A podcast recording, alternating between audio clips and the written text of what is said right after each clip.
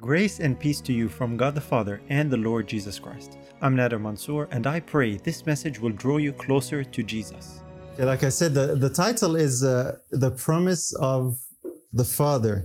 And uh, in the study, we want to deal with this promise of the Father, which is really one of the most important promises in the scriptures.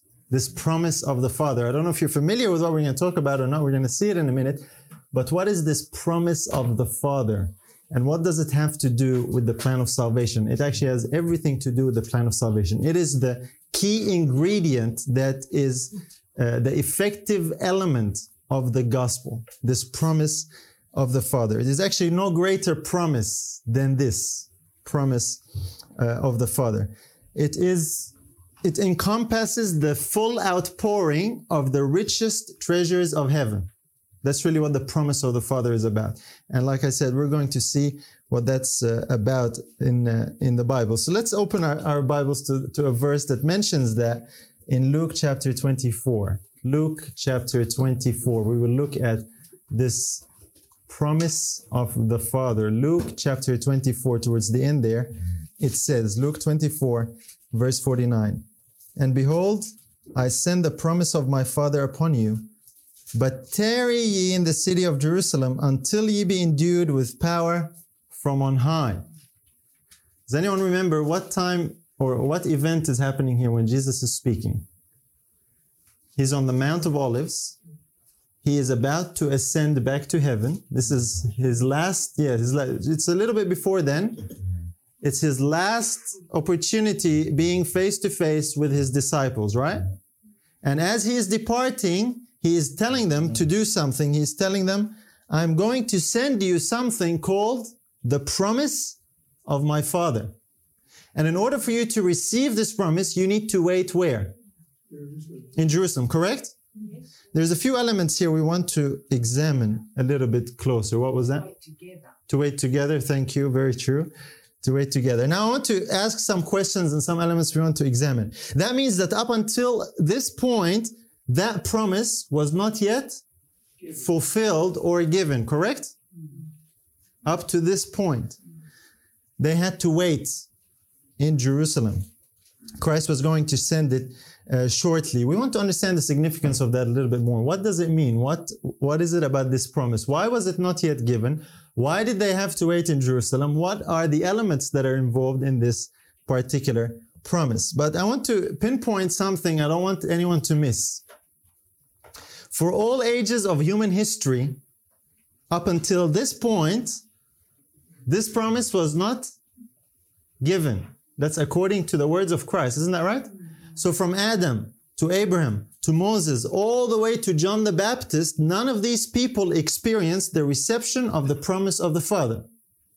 According to Jesus, because Jesus is saying, I'm still going to send it.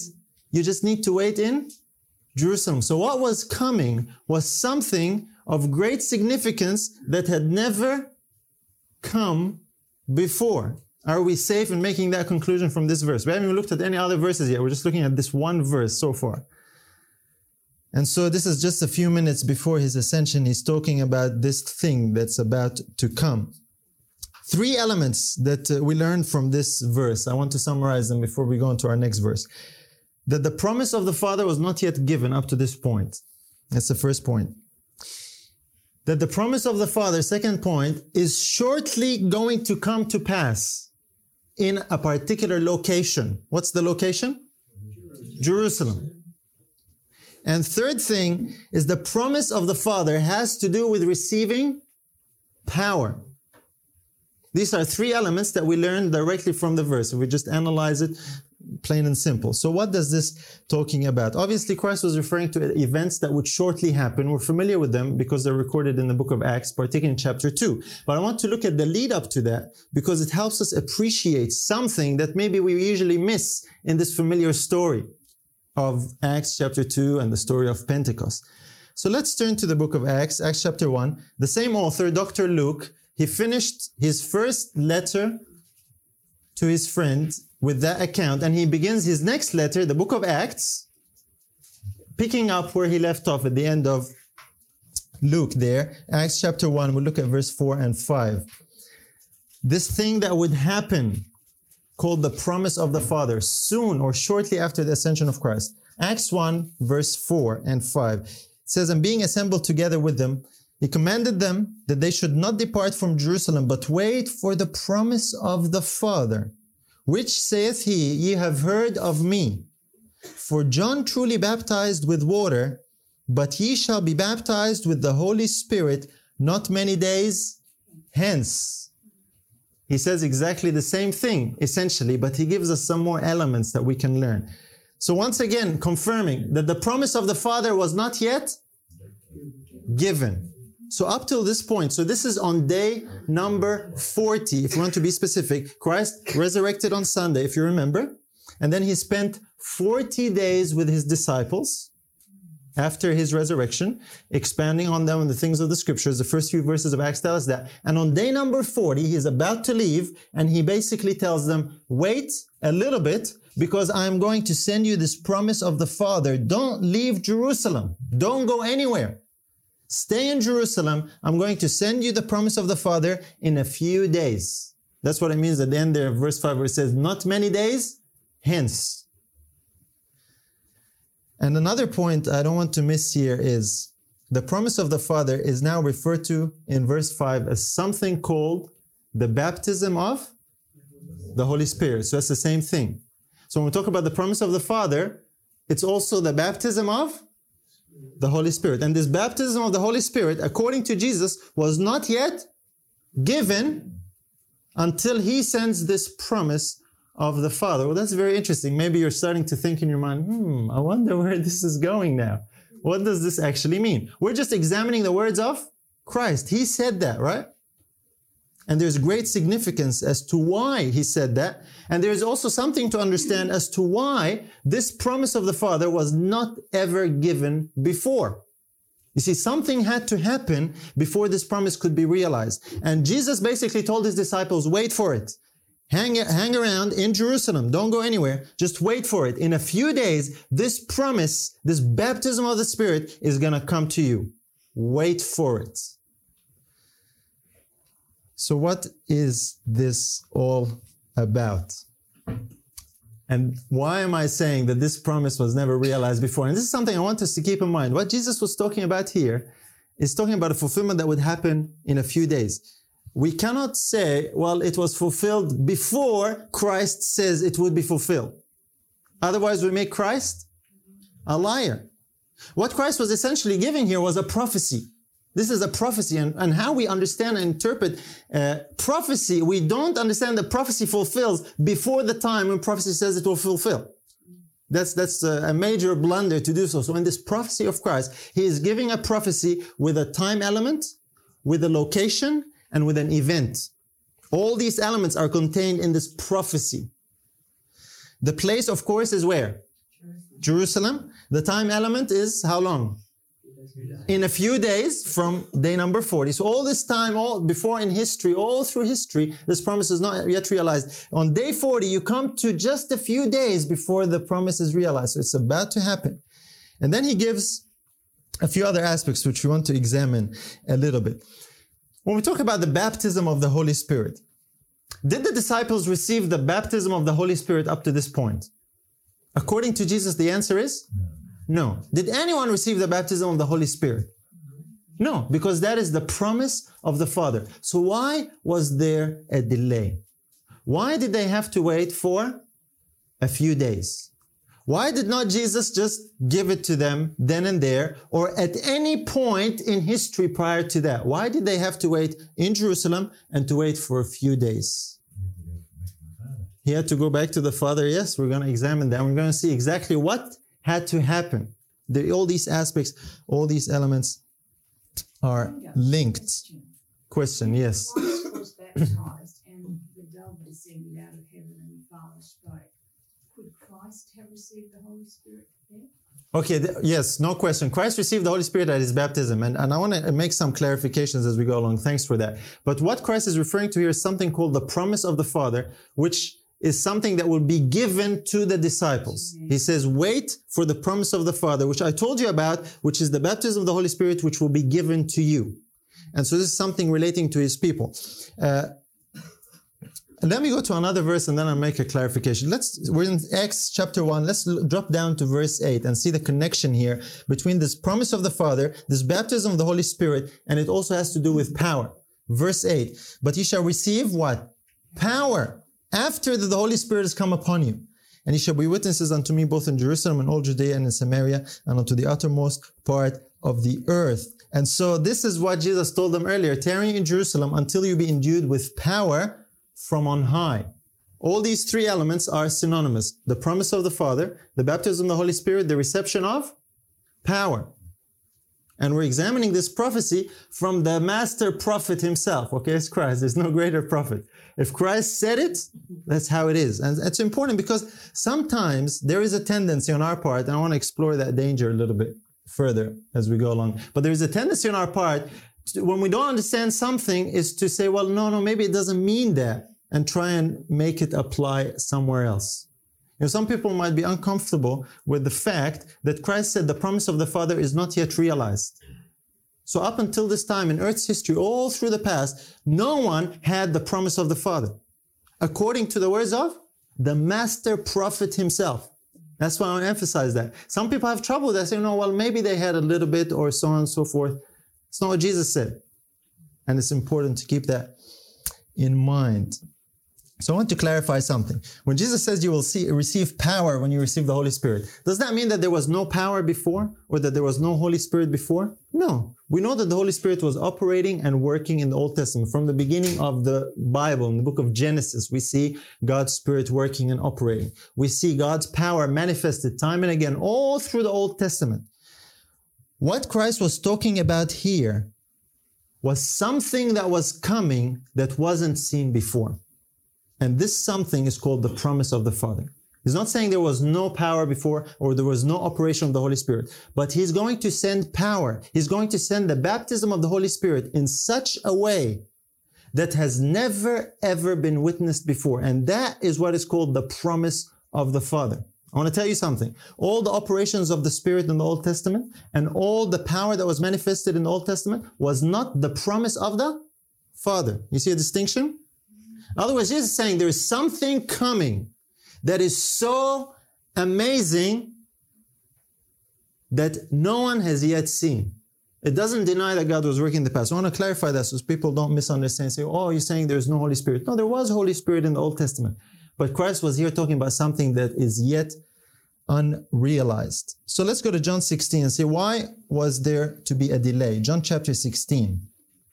In this prophecy that we're examining here, why was there to be a delay? And as we look at John 17, uh, 16, uh, if I can maybe use the board here, is that all right? For illustrative purposes, we will draw some a timeline here, and we will put the cross of Christ somewhere here in history, and uh, maybe 40 days. This is the time when Christ was speaking with his disciples. Maybe I'll put 40 day, days. So Christ came, he died, he resurrected, and on day 40, he gives this prophecy that we are exploring together, a prophecy given by Christ. And this prophecy has to do with the promise of the Father, correct? Can you see that okay, or is that? Uh, Yep. Can any marker here be used, or are some of them? Yeah, this is a bit clear.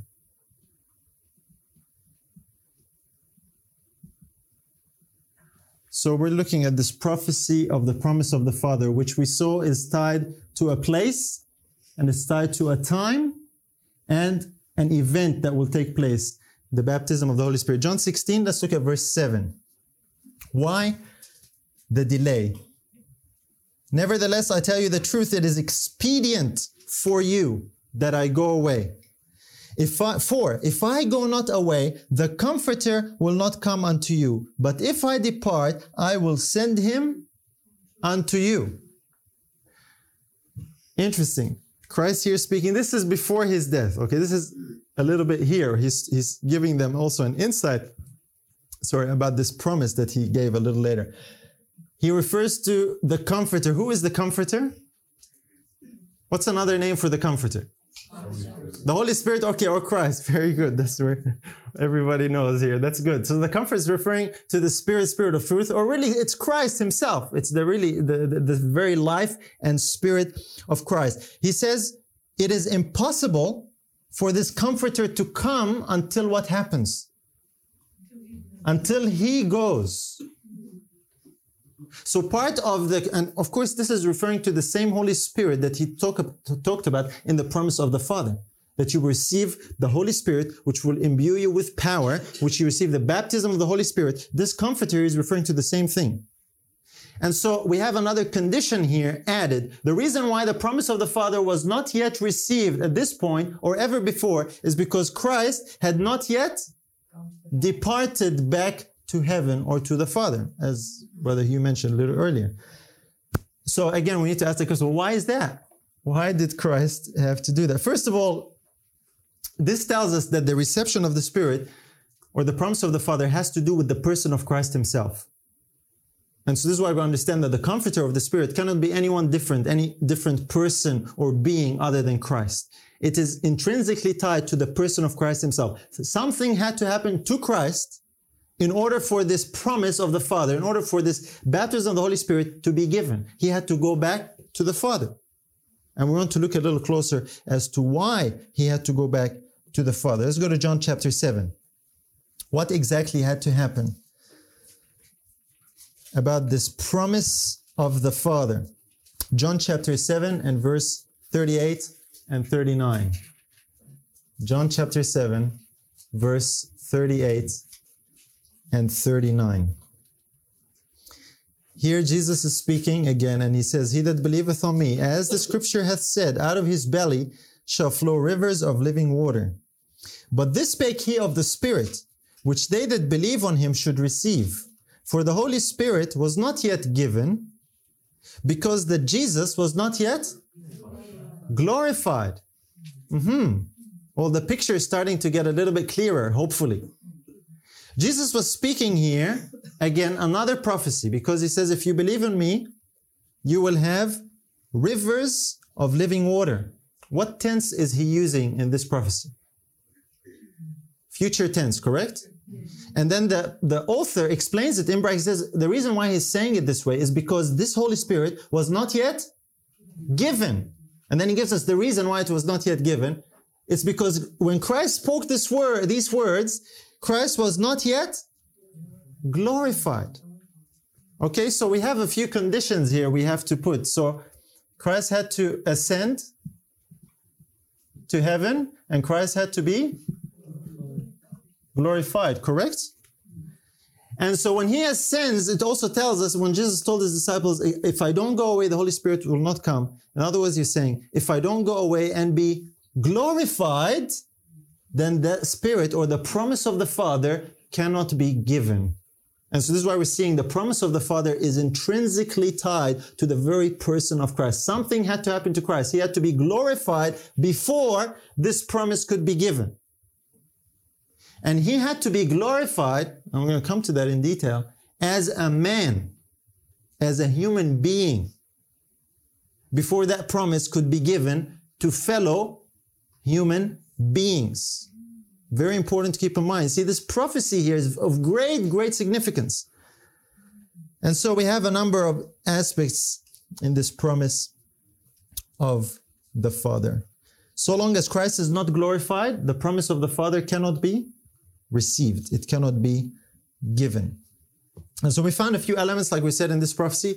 The place for the promise of the Father to be given had to be in Jerusalem. The time had to be a few days after day 40. The conditions had to be Christ had to ascend and Christ also had to be glorified. These are the elements of this prophecy. All these elements have to be present for the prophecy to be fulfilled. That's why it is impossible for this prophecy to, to be fulfilled before. Because these elements were not in existence before. You with me? For example, when God says, you know, to Daniel, uh, the 70 week prophecy, and in the 70 weeks there will all be, be all these things that will happen, and, and Christ will bring in everlasting righteousness and finish the prophecy and seal up the vision. All these elements could not happen before the 70 weeks, right? They had to happen within the time frame specified in the prophecy. This is a prophecy that also has a time frame. I'm emphasizing this because, like I said, there seems to be confusion when it comes to this promise of the Father as we shall see, because it seems to us, and, and the natural thinking is, well, hold on a minute. Are you saying the promise of the Father is only here and not here? Well, all of a sudden it seems a little bit unfair. That's usually the tendency is. I'm going to examine that and see a little bit, but we just look at the prophecy first of all. And like I said before, the Holy Spirit operating and working all through the Old Testament period, there is no doubt that this was the case. But that was not the promise of the Father. This is something else. This is something that the world had never seen before. This is something that is dependent on the glorification of Christ. Let me read to you a statement here from uh, Spirit Prophecy just to give us a little bit of an insight. Acts of the Apostles, page 37. During the patriarchal age, the influence of the Holy Spirit had often been revealed in a marked manner. That's all through history. The influence of the Holy Spirit had often been revealed in a marked manner, but never in its fullness. That's the rest of the statement. Never in its fullness. And that's what the promise of the Father has to do with. It has to do with the reception of the fullness of the Spirit, called the baptism of the Holy Spirit. The fullness of the Spirit can only come if Christ is glorified as a man hopefully uh, some more connections are happening in our minds as, as we're seeing uh, the picture develop. Why am I emphasizing this aspect about Christ as a man? The Bible tells us in John 1, I think we all know, we don't have to turn there, that the Word was made flesh. We know who the Word is, it is Christ. We don't perhaps realize that this incarnation of Christ is one of the most if not the most significant event in the entire history of the whole universe. Think about it. For the very first time ever, here is the Son of God taking on the form of one of his created beings. It had never happened before. He didn't take the form of an angel. He didn't take the form of some other being we're not aware of. He happened to take the form of you and me, a human being like us. That's the incarnation. And he didn't just take the form as in he put it on as a garment. He actually intrinsically blended, we're told, his divine nature with our human nature in a permanent fuse or fusion. Correct? Never had this uh, happened before at all in the whole history of the universe. And so he came as a man. And so the significance of that is very, very, very important for us because the Bible refers to his name when he came as a man. A number of names. First, it's referred to as Emmanuel. You know what Emmanuel means? God with us. His name was not Emmanuel in the Old Testament, was it? What does what are the implications of that? Think about it. God was with us when his son took on our nature. He never took on our nature here. What's another name that he's referred to as? Uh, the angel told Joseph, and thou shalt call his name Jesus, for he shall save his people from their sins. Or Yeshua in the Hebrew. Jesus or Yeshua, that's his name as a as a man, as a human being. He was never called Jesus or Yeshua here. You know that? Because he never took on humanity. And so the name Jesus, we use it so often it loses its significance. The, the import of the name Jesus is now we have this divine human savior that the world had never ever seen before. Every time you see the word or the name Jesus in the New Testament, it's emphasizing that he is one of us. This Son of God is one of us. He is Son of God and Son of Man. That's the significance of the name Jesus. And when you see it all through the New Testament, all through the book of Hebrews, every time it's used is to emphasize He is a human like us. And it was when He was speaking as a human to His disciples here that He's telling them, listen, you're going to get something called the promise of the Father. We've been waiting. Heaven has been waiting for ages to make this promise a reality for you. It's going to happen in a few days. Just wait for it. Because in a few days, I'm going to ascend to my Father and I will be glorified. And when that happens, I'm going to give you the spirit in a way that this world has never witnessed before because now I am a human being like you. You with me? And so as your, my brothers and sisters, now I can give to you things that were not possible before I became a human being. That's why the emphasis is he had to be glorified as a man, as a human being. You with me so far?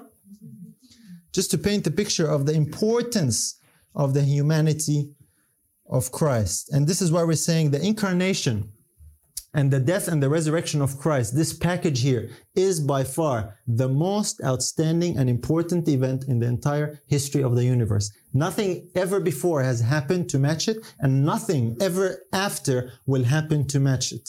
This is the epitome and climax event of the whole universe. Second coming and all the important events that happen after, they are very significant, they're very important. This is infinitely more important. The other events after would not happen if this didn't happen, right? This is the heart of the gospel. When the Son of God took on humanity, and He took on humanity so He can have this connection with us to give us something and enable us to partake of His Spirit in a way that was not possible before. It is called the promise of the Father. That's what we're examining here, this particular prophecy. Let me read a couple of statements to that effect as well. Review and Herald, June 15, 1905. A divine human savior. He came to stand at the head of the fallen race, to share in their experience from childhood to manhood, that human beings might be partakers of the divine nature. He came to this earth and lived a life of perfect obedience. This very interesting expression, a divine human savior. That's what Jesus means. That's what Emmanuel means. That's what Yeshua means. A divine human savior. And as a divine human savior, he can do things that no one ever did before.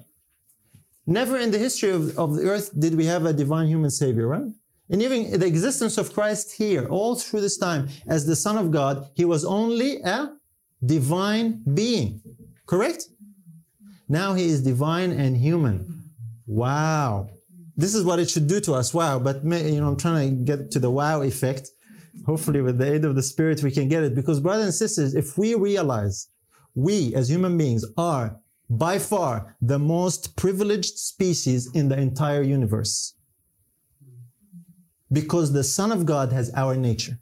He doesn't have the nature of angels. He doesn't have the nature of anyone else, uh, cherubim or seraphim or any other order of angels. He has our nature. You know what that does to us? It elevates us to a level that we cannot even conceive of. And the reason he did that is so he can fulfill for us salvation and to give us this very important promise of the Father. And so Christ ascended. He came to this earth before he ascended. He came to this earth. He lived this life as a divine human being. He lived a life that was never ever lived before. Isn't that right? He lived a life where he had zero sins committed. Correct? This had never happened before. No one had ever lived that way. It was a brand new life. It, we could almost even say it was a brand new person.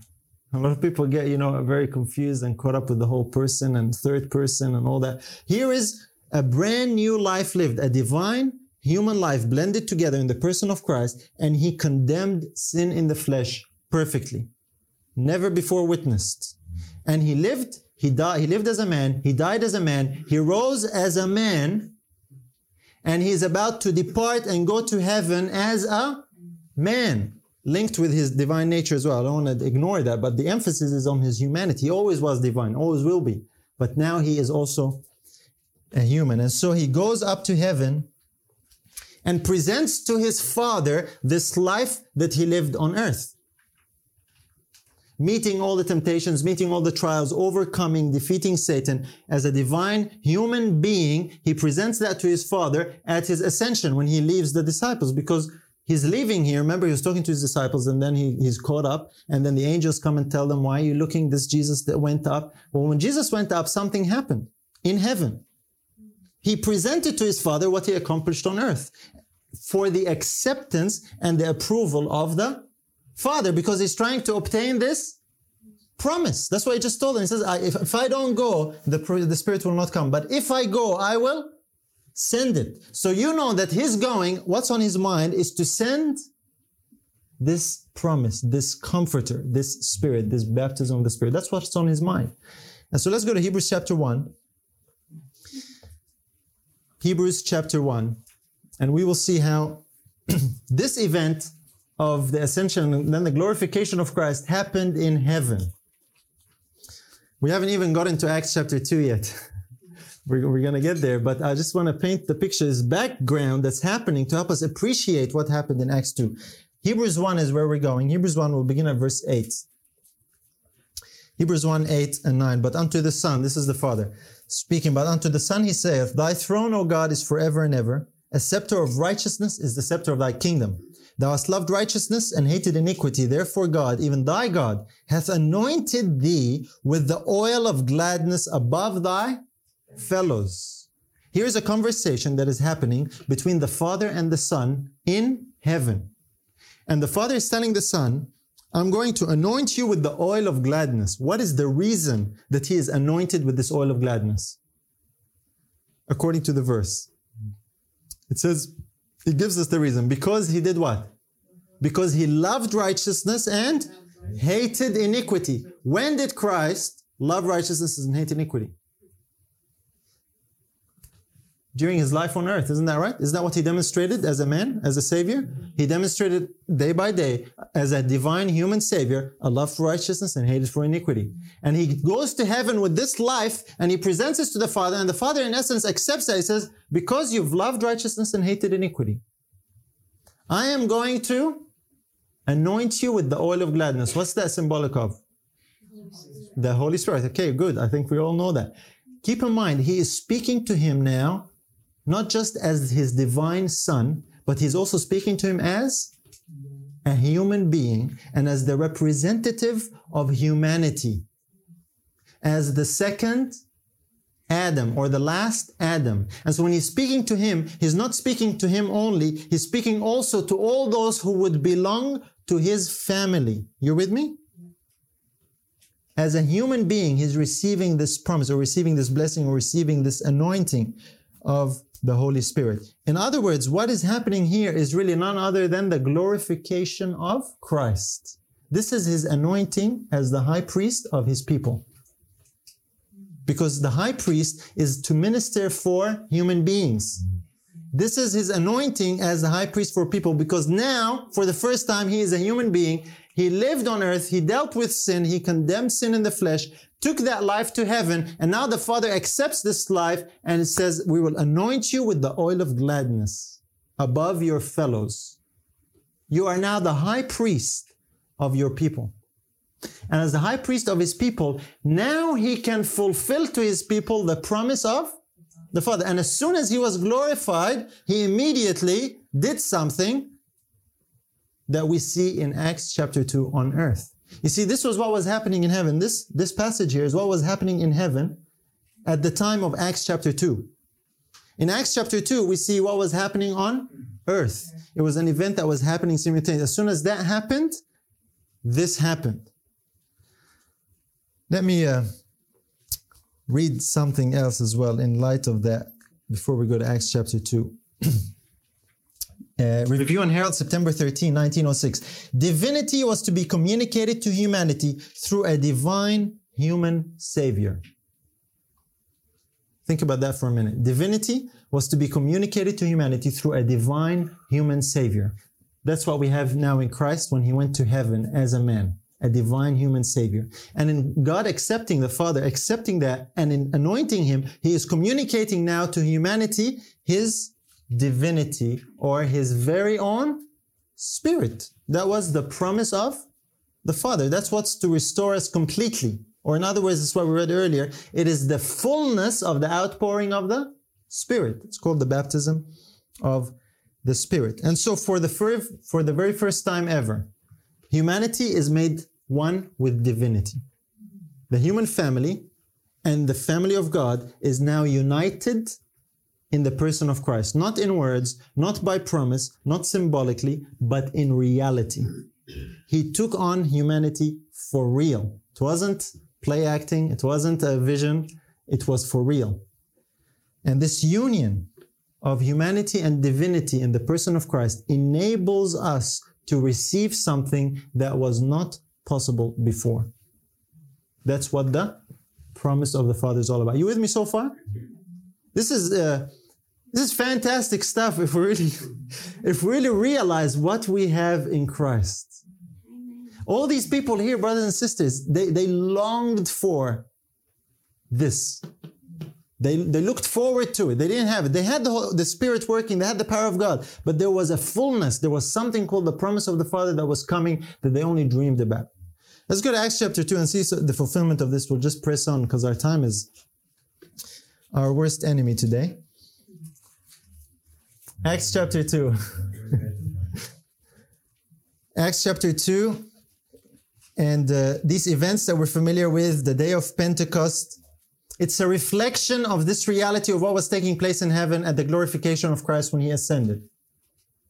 Obviously, I think we all know Acts 2 happened where? In which part of the world? In Jerusalem. And it happened a few days after Christ ascended. So all the elements of the prophecy are fulfilled. Let's look at verse 33. Peter is preaching here. I just want to focus on, on some key points. Peter says, therefore, speaking of Christ, therefore being by the right hand of God exalted, and having received of the Father the promise of the Holy Spirit, he hath shed forth this which ye now see and hear. Says Christ is now exalted by the right hand of the Father. He has been ascended, he is glorified, he is exalted. And Christ received something from the Father. What did he receive? This promise. In other words, the promise of the Father. The first human being to receive the promise of the Father is who? Christ. He receives it as the last Adam, as the head of humanity. And as soon as he receives it, what does he do with it? He gives it. He sheds, it's telling them, listen, this Jesus that you killed is now in heaven. He has been glorified. He received this promise of the Father. And it, what you're seeing here in Pentecost, this is his doing. This is the fulfillment of this promise that he told us about. He's presenting this as evidence that Christ was indeed the Messiah. That's his point. So much so that the people, you know, they, they were convicted. They said, you know, men and brethren, what shall we do? Remember that? What shall we do? They were convicted, and Peter said, You need to be baptized. Let's let's read on. Verse 30, 38. Verse 38. Then Peter said unto them, Repent and be baptized, if one of you and every one of you, in the name of Jesus Christ, for the remission of sins, and ye shall receive the gift of the Holy Spirit. What's he talking about? The promise of the Father. Now it can be received. The disciples had received it, and he's telling the people, listen, if you accept Christ, if you repent, you also can receive it. Verse 39 For the promise, here it is, for the promise is unto you and to your children and to all that are afar off, even as many as the Lord our God shall call. Brothers and sisters, this was an event that was never ever witnessed in the entire history of the earth.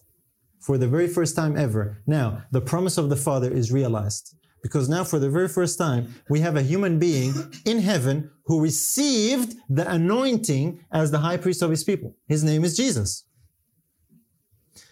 People in the Old Testament did not have Jesus.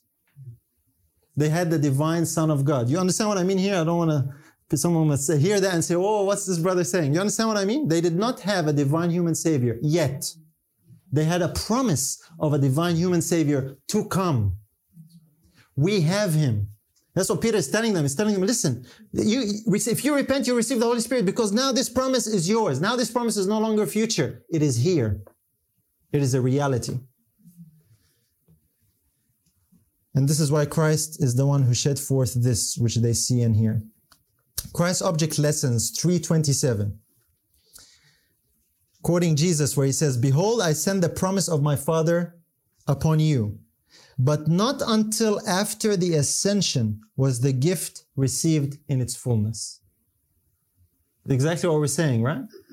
Not until after the ascension. In other words, the ascension and also the glorification, because that's another condition Christ gave. Only after that was this gift of the Spirit received in its fullness. And that's why he told them, don't go anywhere. Don't try and go preaching the gospel. Just wait. Wait in Jerusalem. You need something. You need the baptism of the Holy Spirit. You need this power that will enable you in your experience and in your preaching to share the message in a way that has never happened before. Because now I am one of you. And as one of you, I'm going to fight for you.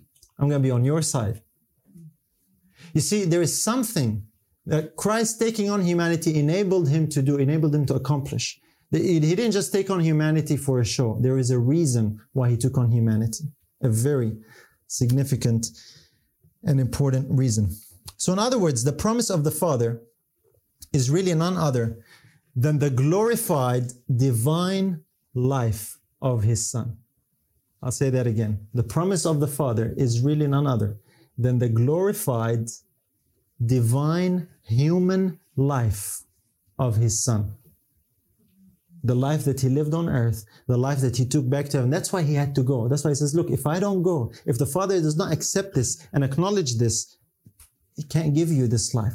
But if I go, as soon as I get the approval, I'm going to send it. And that's exactly what happened. And for all this to happen, Christ, like we said, had to be a man.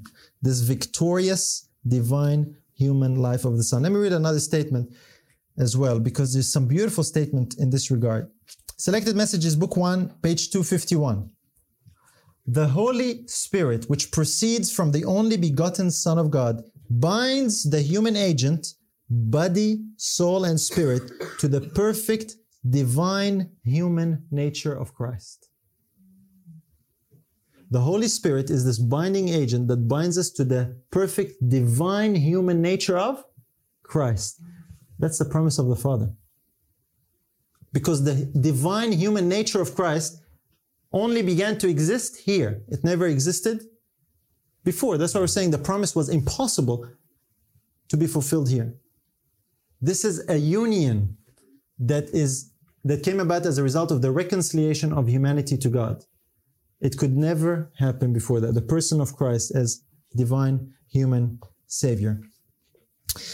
Uh, let me read another one from Desire of Ages, again to the same effect. There's plenty. I'm just trying to be very brief here as to select, you know, the, the, the best ones that I can find. Desire of Ages 805. The Holy Spirit was not yet fully manifested, for Christ had not yet been glorified.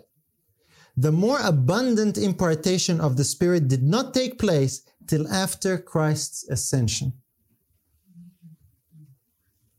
You see that? So before his ascension, they did not have the, oops, the more abundant outpouring of the Spirit. Now, hopefully, we understand why. It's not just an arbitrary act of God. Well, you can have it, you can't have it. No, because it was depend, it was all centered in one person. Christ had to be a human being. He had to live this life, because the life that is poured, this this abundant uh, impartation of the Spirit, is the life of Christ that He lived here. His victorious life, the victories that He obtained here. Isn't that right? As a human. He did not obtain them here or here or here. He only obtained them here. And that is the fullness. That is the fused, victorious, human, divine life of the Son. Now, I, I, am aware that saying this, some people might be uncomfortable with some of these conclusions. I'm, I'm, aware of that because in discussing this with people, people say, oh, well, you know, it, this might not be the case. Well, uh, you know, they, they might feel that the promise of the Father was always available because that way like i said before it makes uh, everything consistent. Everything is exactly the same. It's easy because if you say things are different well you know it looks like this side is more favored than this side. And maybe in some people's minds this makes god unfair. We cannot judge god's fairness by our opinion of what's fair and not fair. The prophecy that christ made the Bible says scripture cannot be broken. You cannot say that the prophecy is fulfilled before Christ said when it will be fulfilled. Otherwise, you're making Christ a liar. You're preaching the opposite to Christ. Now, some people are not comfortable with, with some of these conclusions. Uh, the problem does not exist with what I'm saying. The problem exists with who? Christ, the one who made the prophecy. He's the one who said when it will be fulfilled. So we need to be very mindful and careful of that, lest we don't, lest we make Christ a liar. He, he said that the prophecy is yet future at this point. We can't say the prophecy is in the past. That's impossible. You're contradicting Christ. And, and it doesn't matter, uh, you know, which other prophet in the scriptures you might quote to try and prove it. Uh, Christ is the master prophet. You can't get better. He's the master prophet giving a prophecy. It's a very, very significant one. And so uh, I say this uh, warning, I give this warning because, like I said, in discussing this with people, some people, you know, don't like some of these conclusions. Uh, but, brothers and sisters, we fail to appreciate and realize what we have when we try and dilute what Christ is saying here. He went to great length and effort and pain to provide for us this promise of the Father. To then say that, oh, this is how it was always, or that all these people had the promise of the Father, makes everything that he did meaningless. Why would he have to go, go through all this trouble and, and die as a man, live as a man, die as a man, rise as a man, go to heaven, be glorified to give us this? And then we say, oh, but that's how it always was. It's not. We have something of so great value. I really don't think we realize it, to be quite honest with you. We really don't realize what we have. Hopefully today, maybe we will catch a, a better glimpse of it. And I'm with you too. I'm not here talking. I'm with you. I don't realize as I'm preparing this, I'm, I'm getting all these wow moments. Wow, you know, this is incredible. So let us beware lest in our effort to try and defend an idea or a consistency in our mind, we make Christ a liar and we destroy his prophecy and we destroy the promise of the Father. It's a warning we really need to be uh, mindful of. Let's go to Genesis 22. Look quickly here at the origin of this promise. This important promise of the Father. See, this promise is not the first time it was made. This promise actually is traced throughout Scripture. God made it to Abraham. Genesis 22, we will look at verse 18. God's promise to Abraham. Of course, you know Abraham, God told him to take his son Isaac and offer him, and he went through that trial and he, he, he was faithful. And as a result of this, verse 18, God promises Abraham, He says, And in thy seed shall all the nations of the earth be blessed, because thou hast obeyed my voice. Who was uh, God speaking about here when he says in thy seed? He wasn't speaking about Isaac, or he was speaking to Abraham, correct? But the seed of Abraham, he wasn't referring to his seed or his child being Isaac or Jacob or anyone. The seed of Abraham that will bless the whole world is none other than Christ. Paul says in Galatians 3.16, he says, uh, he's speaking to the seed, which is one, which is Christ. Not many, but one, which is Christ. So in other words, this promise of the Father, this is really what's being told to Abraham here. Abraham was given the promise of the Father, which is Abraham, one day, in your seed, all the nations of the earth will be blessed. The emphasis here is the seed of Abraham would be what kind of a creature? A human being. He's telling Abraham, Abraham, one day there is a human being that's coming from your line. When this human being comes, the whole world will be blessed. Now, notice the tense that God gave this promise to Abraham in. In the tense is very clear. It says, "In in thy seed shall all the nations of the earth be blessed." What tense is that? Future. So I ask you a question: Were all the nations of the earth blessed at the time of that promise given with this blessing that's intended? No, because it, it is dependent on the coming of the seed. The seed has to come, and when the seed comes, there is this promised blessing for everyone called the promise of the Father. Now, don't misunderstand me. People here were blessed. They were helped. They had power. They had the Holy Spirit. But that was not this promise that God is referring to here. This promise is dependent on the union of humanity and divinity together, where God can pour out His Spirit in a way that never happened before. And He told Abraham, Abraham, I'm going to do this because you're faithful. You know what Abraham did? He believed that. And it was accounted to him for righteousness. He believed it even though he did not even see it or experience it. Interesting. He saw it afar off and he grasped a hold of it by faith. we are not living in the same circumstance as Abraham. This is the, the point I want to emphasize. We are living, brothers and sisters, when this promise has come to pass. It has come to pass. Abraham wished and dreamed that he would live when this promise would come to pass. Very, very significant. This blessing is all about Christ because that's where the blessing is. It's in the seed. It's the seed that blesses the whole world. The blessing that Christ received, this promise of the Father, is the fullness of the Spirit that He gave on the day of Pentecost. And you know what? He never took back. Isn't that right? He never took back. It's still here. Well, someone will say, well, where is it? Right? It's still here. It hasn't been taken back. It's not written in a book 2,000 years ago and case closed. It is still here. This is why I'm saying, brothers and sisters, do we realize what we have been given in the promise of the Father? This is why when Christ was ascending and he said, In a few days you're going to get it, he was referring to this promise given to Abraham, the promise of the Father. In thee shall all the na- in thy seed shall all the nations of the earth be blessed. So I want to close with a few other verses just to emphasize what we're saying. Uh, let's go to John 14. Because what was happening here was a first time ever occurrence. John 14. And it's repeated throughout the, the sayings of Christ, but somehow maybe we miss it. And this is why I want to emphasize it. John 14. Verse 16 and 17. John chapter 14 verse 16 and 17. Jesus says here, And I will pray the Father, and he shall give you another comforter that he may abide with you forever. I want to stop here for a minute and ask you a question. Was the comforter with them at that time? According to the words of Christ. Okay, the- all right, let's let's emphasize the question a little bit. Was this other comforter that Christ was talking about with them at that time? Because he says, I will pray the Father and he will give. In other words, it's not yet given. That's the point. It's a future prophecy again of this other comfort that will come, which we understand to be another, hopefully now we understand maybe better, that it is this victorious, glorified, divine human life of the Son. Verse 17, even the Spirit of truth whom the world cannot receive, because it seeth him not, neither knoweth him, but ye know him. For he dwelleth with you, that's what was there at the time, and shall be in you. That's the future promise that was yet to be realized shortly, where he says, I will pray the Father.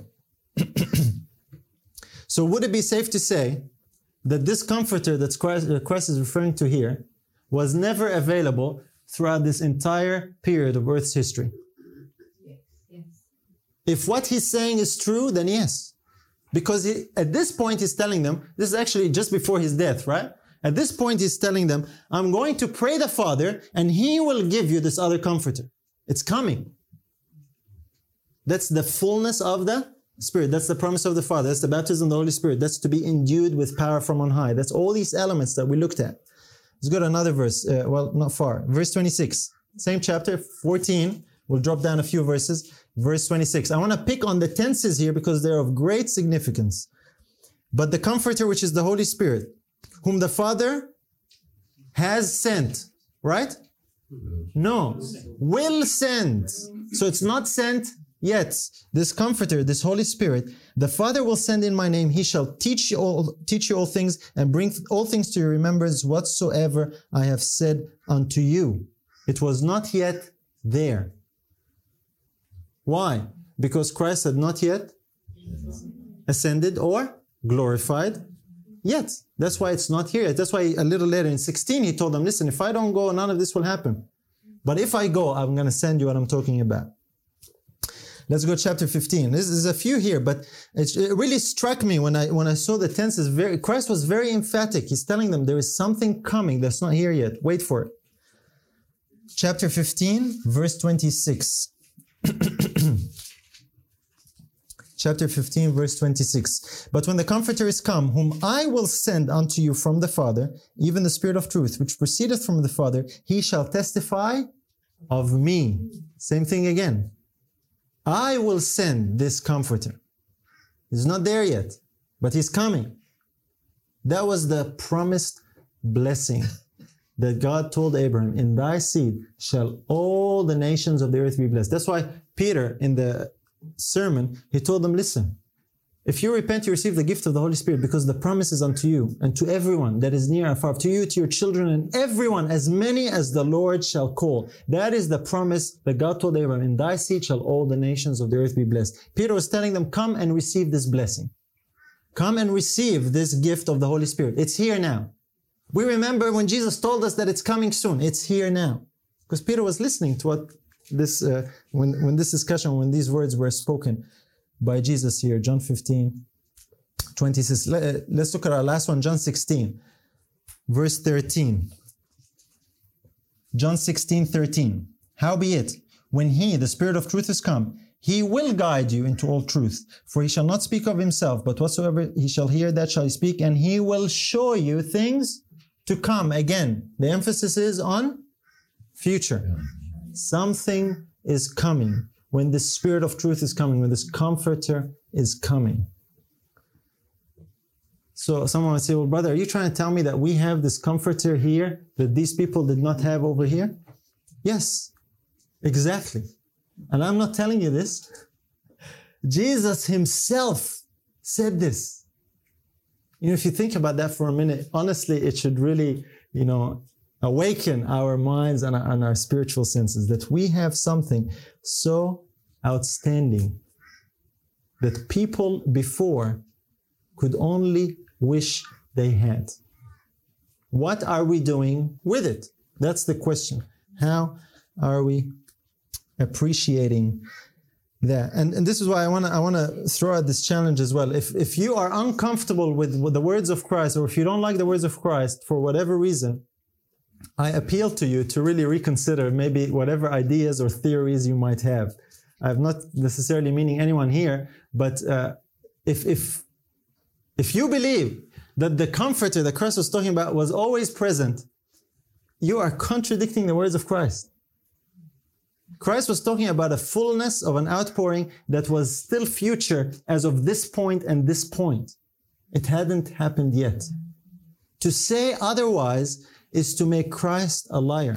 And brothers and sisters, I really don't care who you might quote to try and prove that what Christ said is false.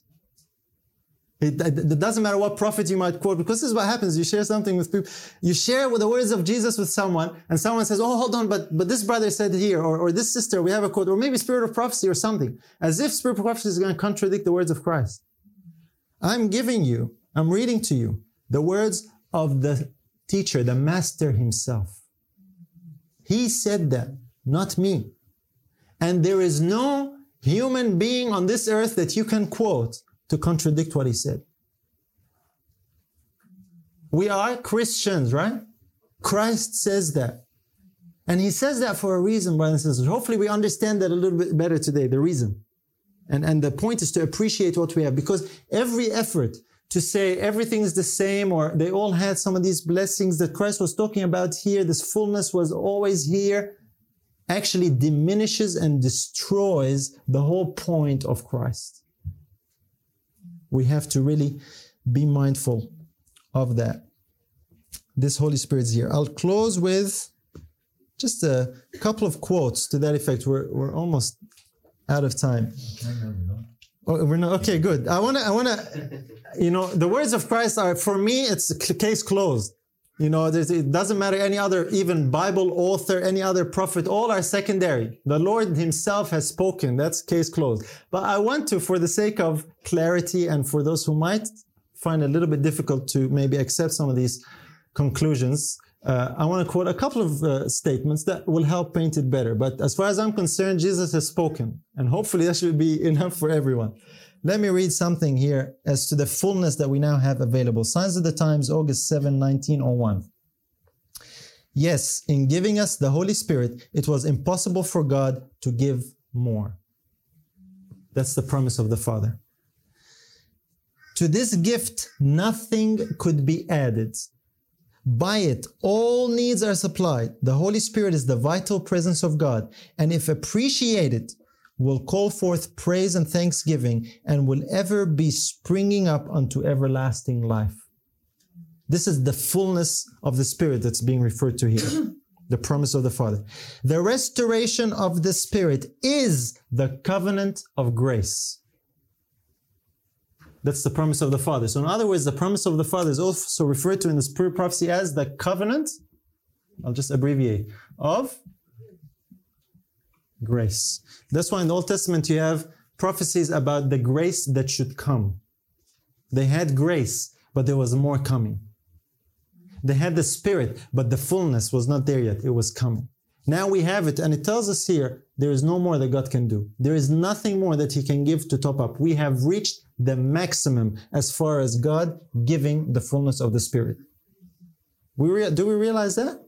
There is no more coming. Latter rain and all that stuff we talk about. The maximum is already here. The latter rain is really when God's people on earth wake up from their slumber and realize what we have and grasp a hold of this fullness of the Spirit. Then we will see something and think, oh, this is brand new. No, this is something that God has given in Christ. We are just too faithless to grasp a hold of it. Isn't that right?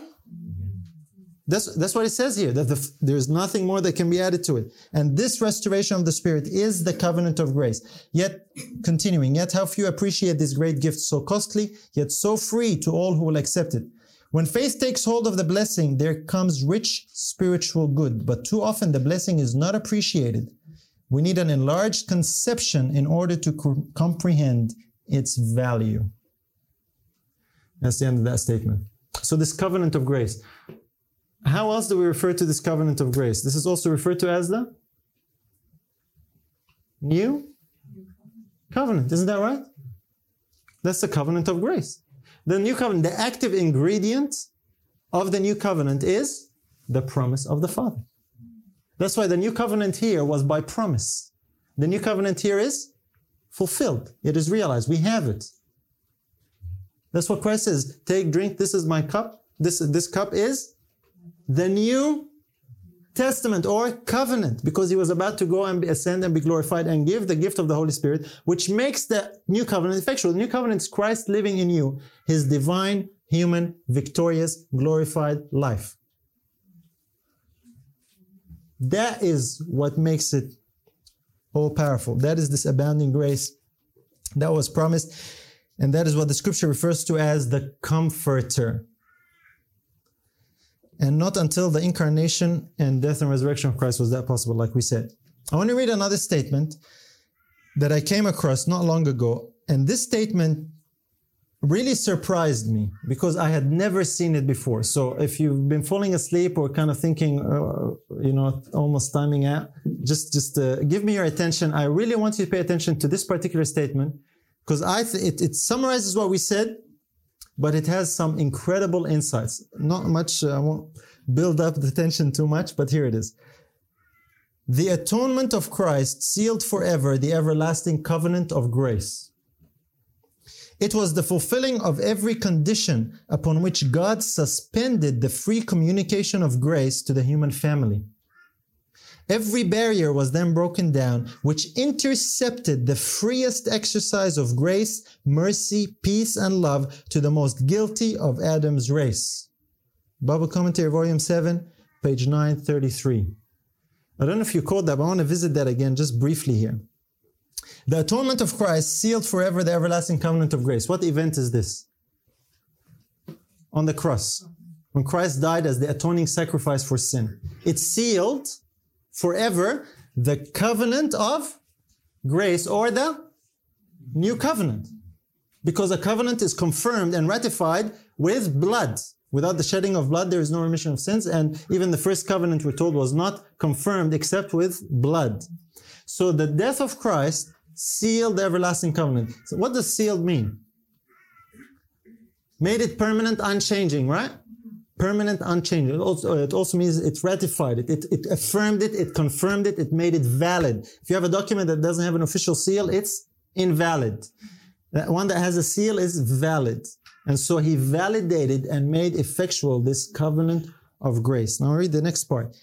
It was, this death of Christ, this atoning sacrifice, it was the fulfilling of every condition upon which God suspended the free communication of grace to the human family. So before there, there were conditions that suspended the communication, the free communication of grace to humanity. What does suspended mean? Stops. Stopped or hindered, right? Or delayed.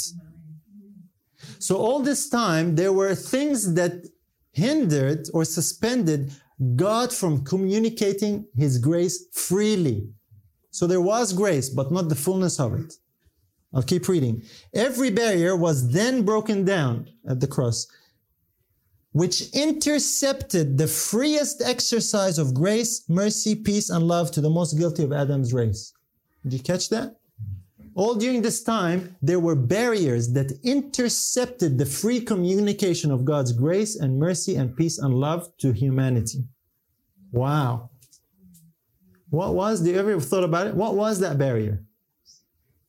It was sin and it was Satan, who for all this time was still undefeated. He was only defeated here.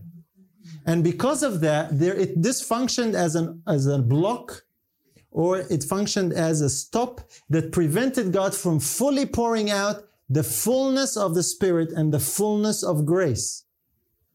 When Christ came, He dealt with all this, and this is why now the floodgates are literally open. Because here Satan has been defeated, sin has been condemned in the flesh, humanity has been reconciled to God. All these things were accomplished here. So when I read that statement, I thought, wow, that's exactly what Jesus was talking about. And it's a powerful confirmation. Anyway, I won't go into great detail in it, but when I saw it, I was quite, I was quite surprised, like I said, because I'd not seen it before. And so Christ accomplished all that, and this is what the promise of the Father was. And so this is why, in closing here, this is why I want us to just ponder these thoughts and think about what we now have in Christ, what it means to be in the new covenant, in this covenant of grace, to have received the promise of the Father. That's why the Apostle Paul talks about it in Hebrews 11. At the end of that chapter, he says, God prepared something better for us than all these heroes of faith that lived here. And then he says, God prepared something better for us. You know what that better thing that God prepared for us is? It's this promise of the Father because it was never received here. Only here. This promise of the Father has to do with the new covenant, has to do with the covenant of grace, has to do with the better priesthood of Christ, a better ministry, a better sanctuary, a better covenant, better, better everything. The fullness of the outpouring of God's blessing. That is the promise of the Father. So here's my appeal and here's my challenge to you today. Have you received the promise of the Father? You don't have to answer. I just want you to think about it.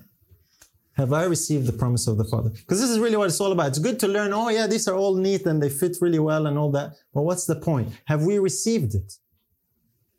We have it already given in Christ. Have you, have I received the promise of the Father? Is it seen in our lives or not?